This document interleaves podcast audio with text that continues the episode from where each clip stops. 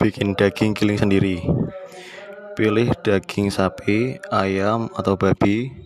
Pastikan daging segar dan tidak berlemak banyak.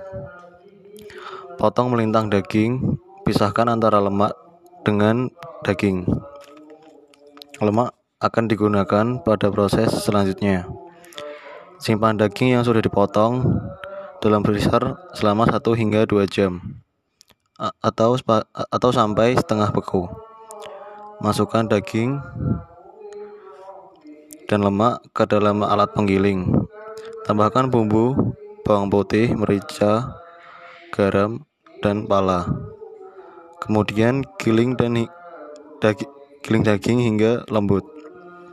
Jika dicincang manual, gunakan pisau daging yang tajam atau telenan dan telenan.